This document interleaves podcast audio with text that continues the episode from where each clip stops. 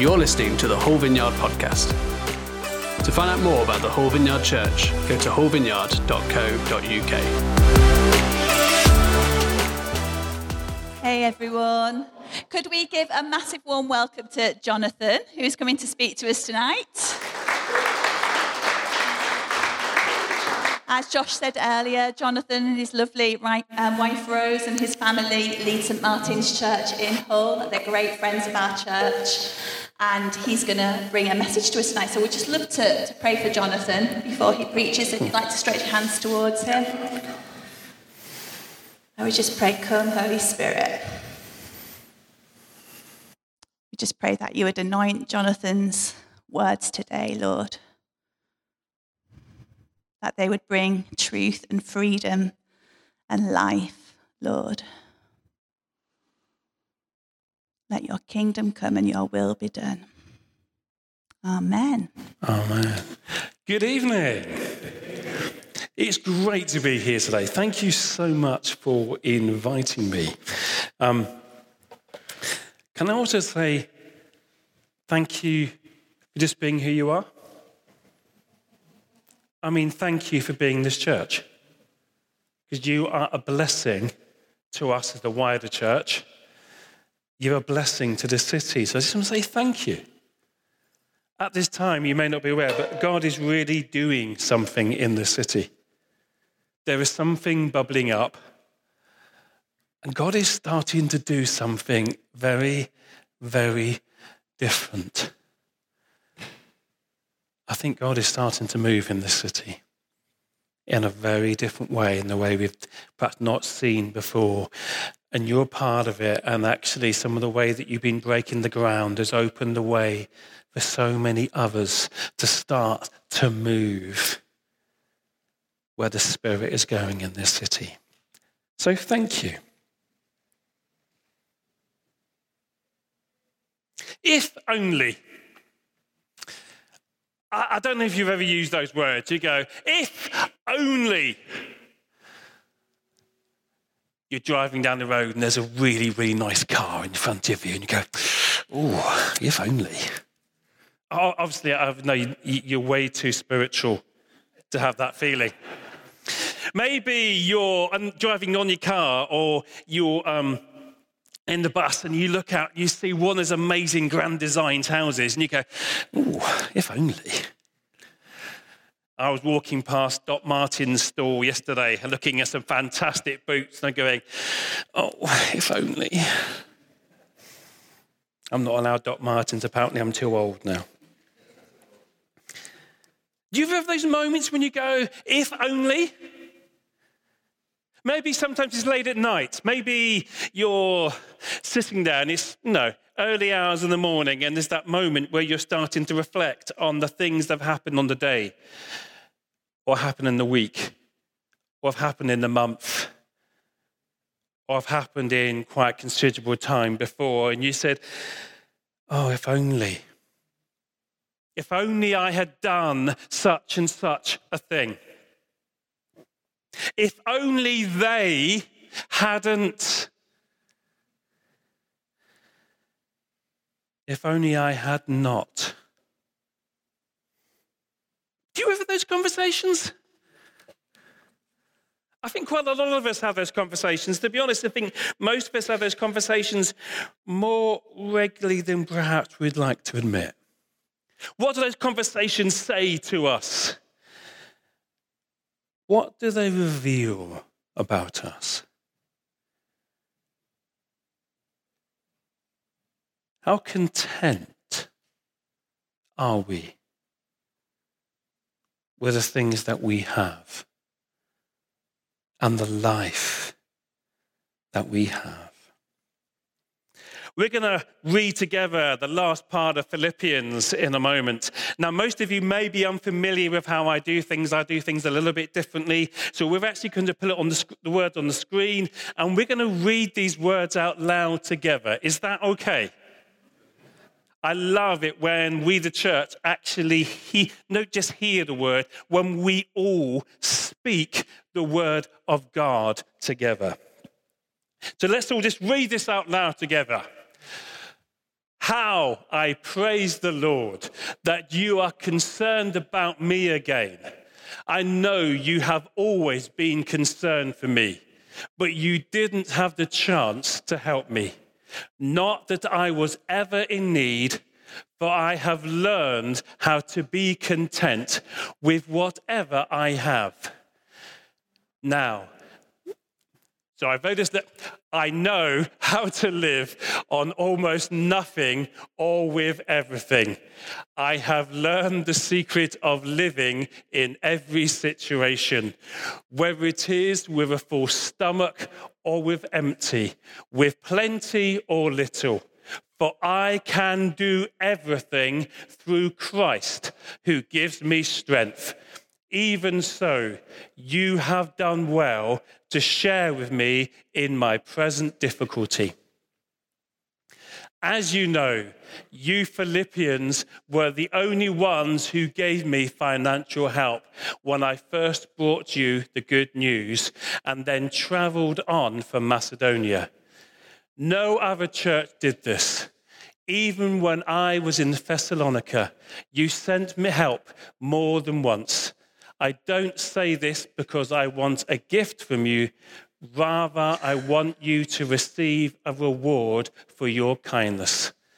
At the moment, I have all I need and more.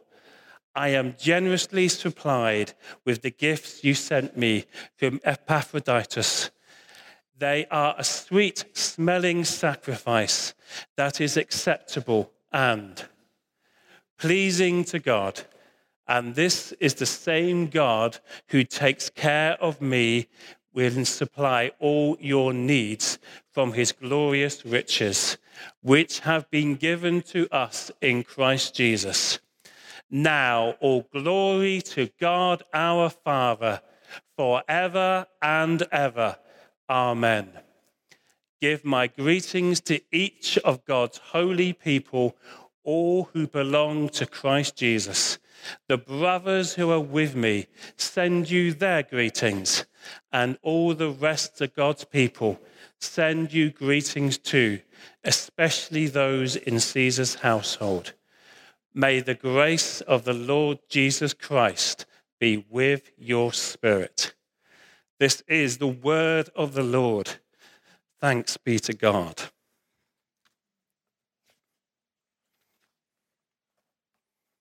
I love Paul's letters.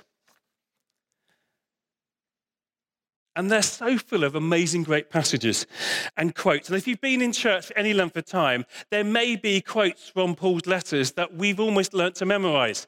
I trained as a nurse, and I'm, incred- I'm actually very, very dyslexic. And one of the things I had to do was memorize hundreds of drugs and legal stuff and drug interactions. So the, all I had to do was I had to, I wrote them all out on cards.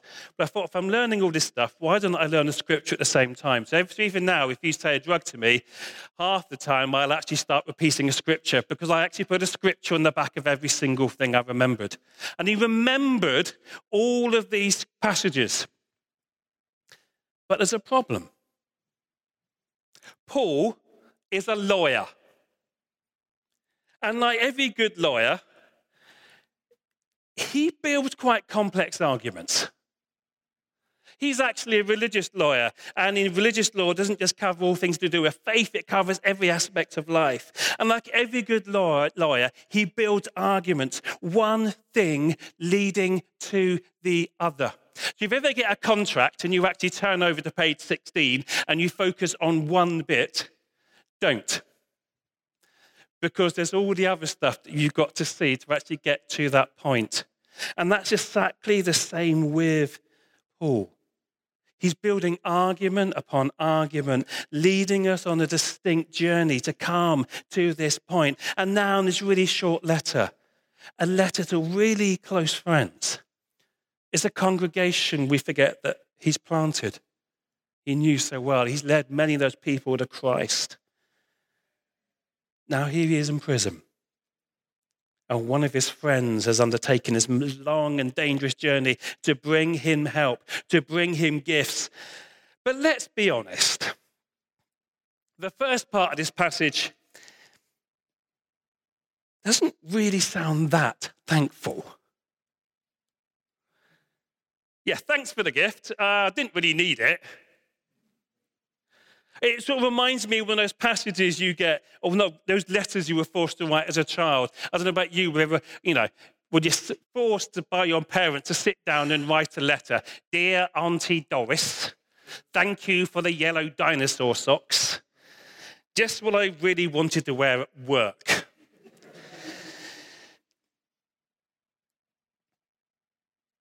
Is he really saying, yeah, thanks so much for the unwanted cash, guys? Yeah, yeah, thanks. Yeah, thanks a lot. Is that what he's saying? And if we really think carefully, actually, they've sent him a gift and he hasn't even bothered to say thank you to the very end of the letter. Surely that's the thing you meant to start with. He's been going on a journey with them to get somewhere. We need to think what that journey is. And this letter, this part of the letter begins with praise, just as the very beginning of the letter begins with praise and thanks to God. In Philippians 4, verse 10, how I praise the Lord that you are concerned right at the beginning, may God our Father and the Lord Jesus Christ give you grace and peace. For every time I think of you, I give thanks to God. So there's actually more going on here than just the stuff that's going on. There is this deep praise and deep thanks for the people of God. But then something starts to change in this letter. Where is this praise coming from? Where is this thanks coming from? Where is he? He's in chains in prison. He starts, thank you, God, for these people. Thank you, God, for them. Thank you, God, for this. And right at the end, he's still going, Thank you, God, for these people. I had the amazing privilege earlier in the year of taking the funeral for this wonderful old saint in my congregation. I absolutely loved him. He's brilliant. Anybody who loves Jesus and loves word, it's got to be a good guy in my book, okay? And even though he was really, really ill in the last few months of his life,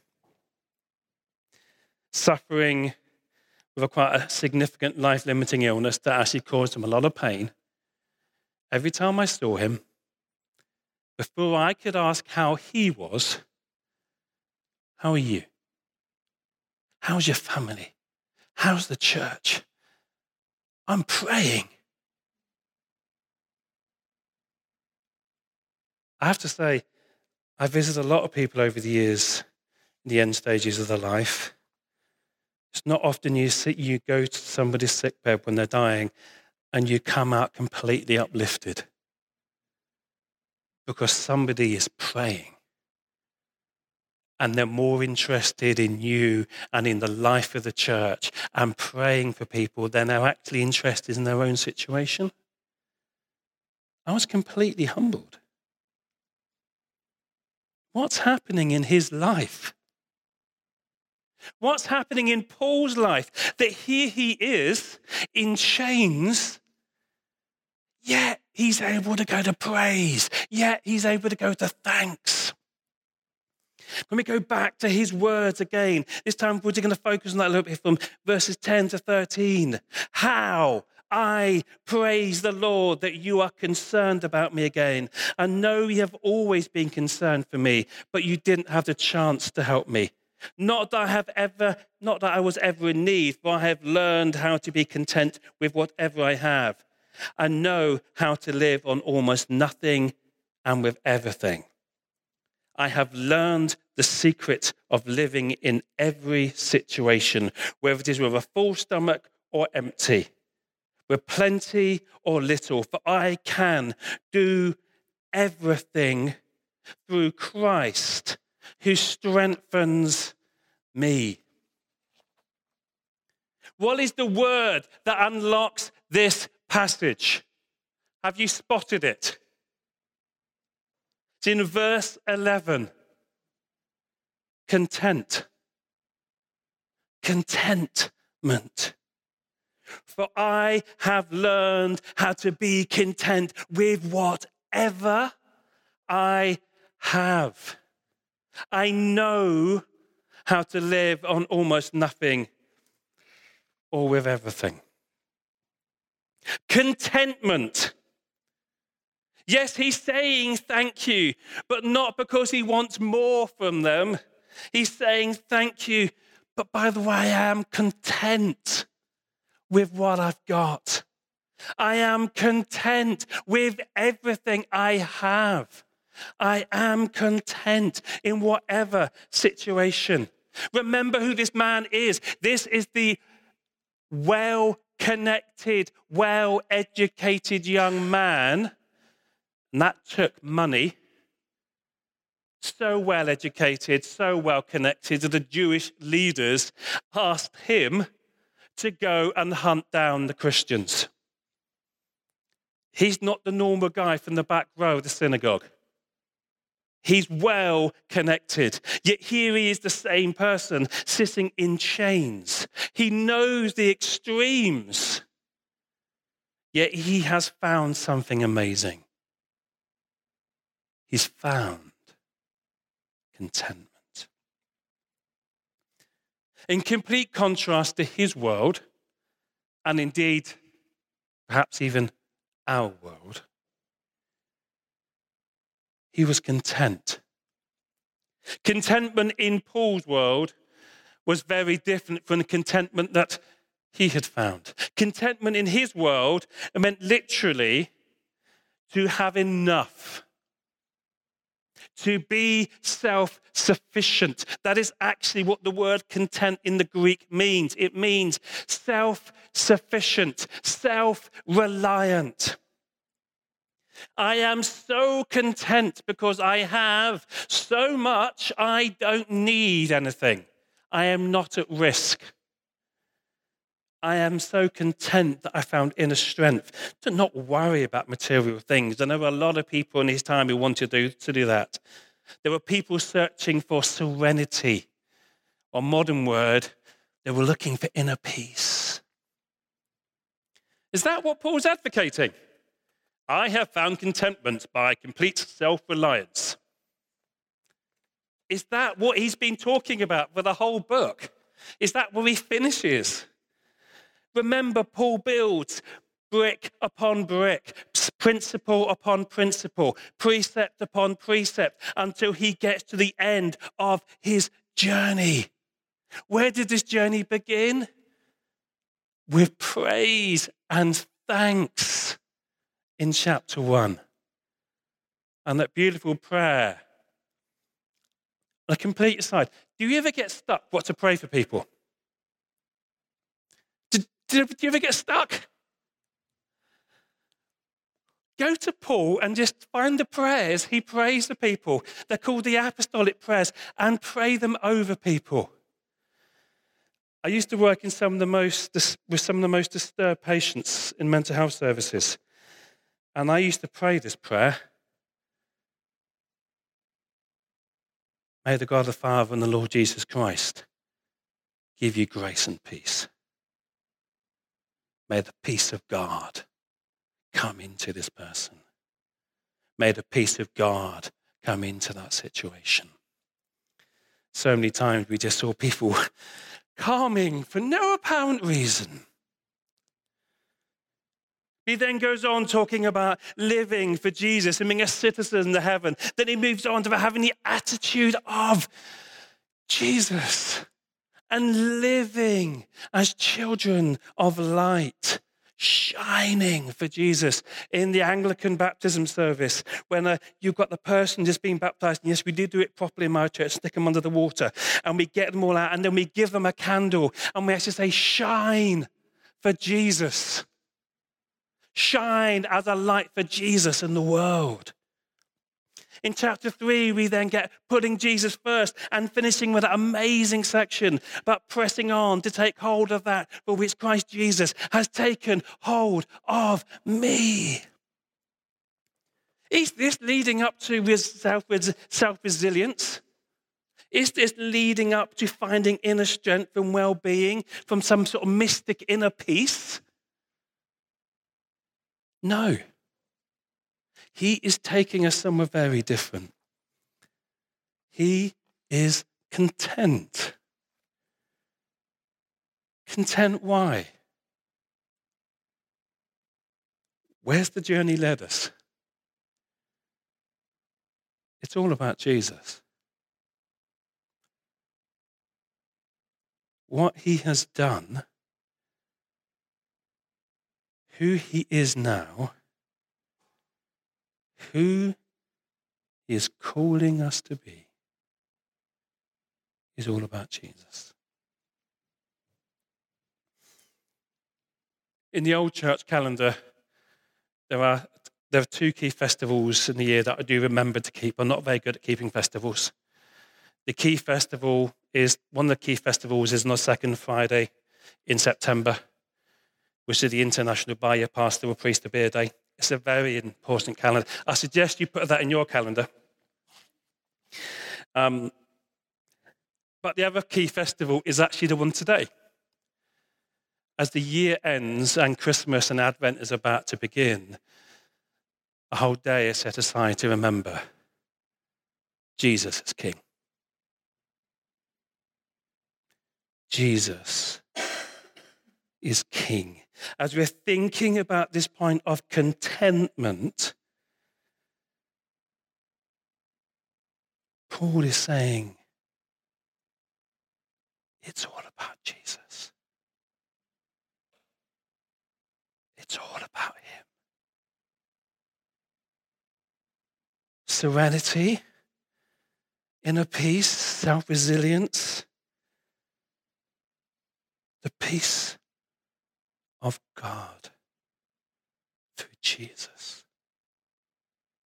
Coming and satisfying all that I am and all that I have.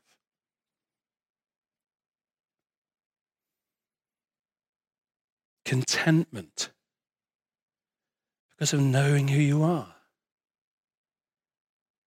A child of the King.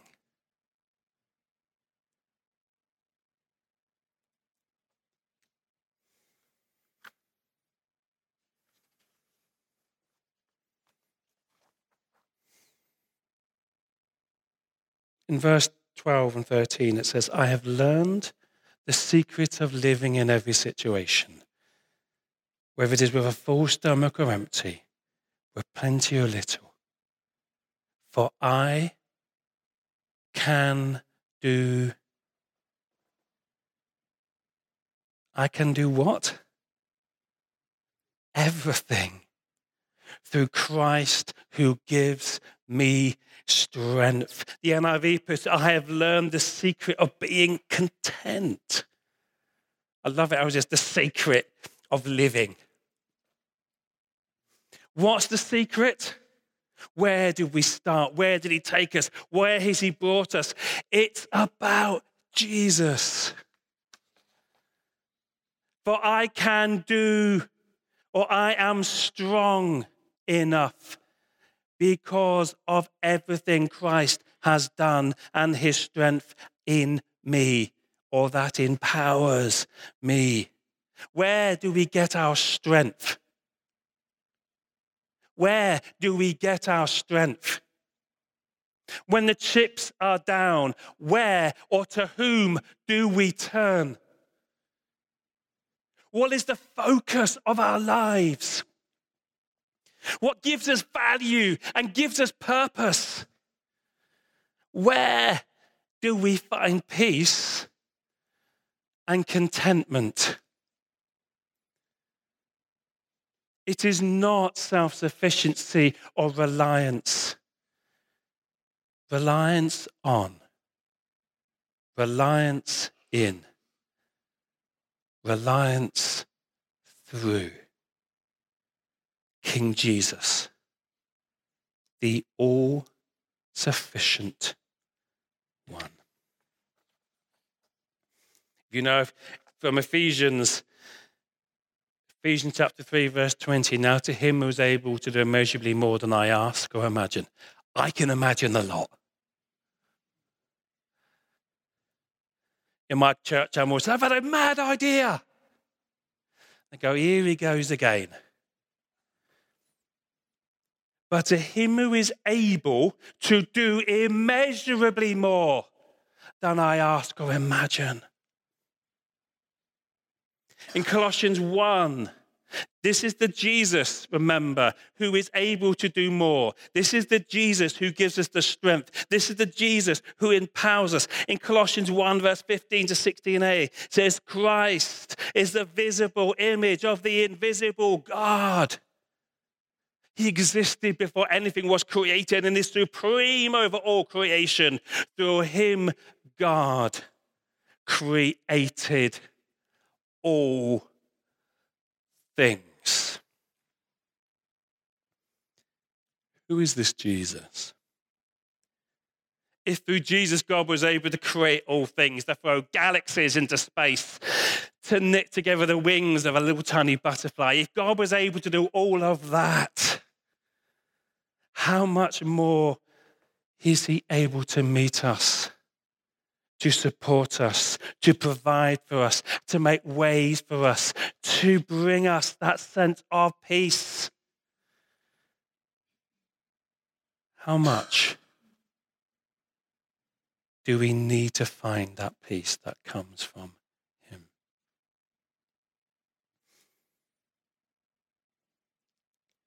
Are you content?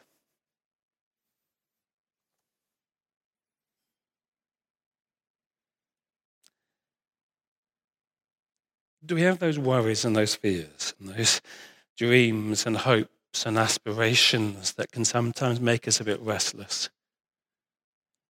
And this actually can sometimes be a restlessness in a good sense when God is giving you itchy feet, getting ready for that next thing He's doing. But it comes with a sense of peace. Contentment is all about finding who we are in Him. Contentment is all about finding our identity in Him, our security in Him. And there are lots of people who want to try and find that through relationships and work and sex and cars and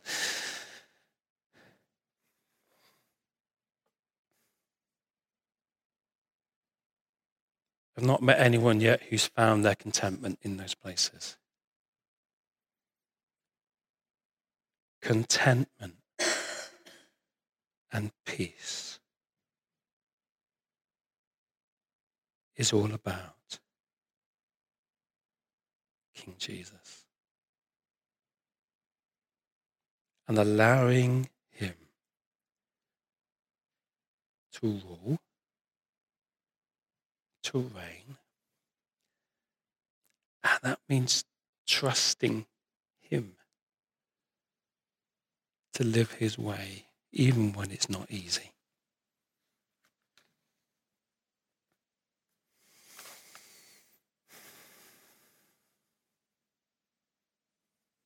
It's always dangerous when I have a blank page.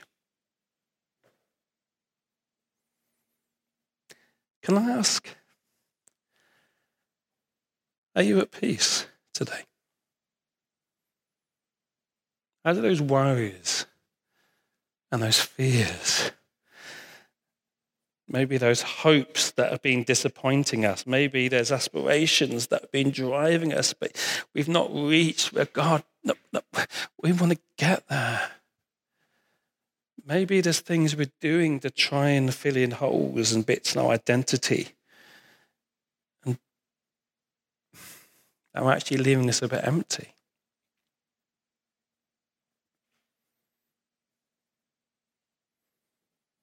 Do you need peace? And the contentment of God that comes from the presence of Jesus in the very center of it all.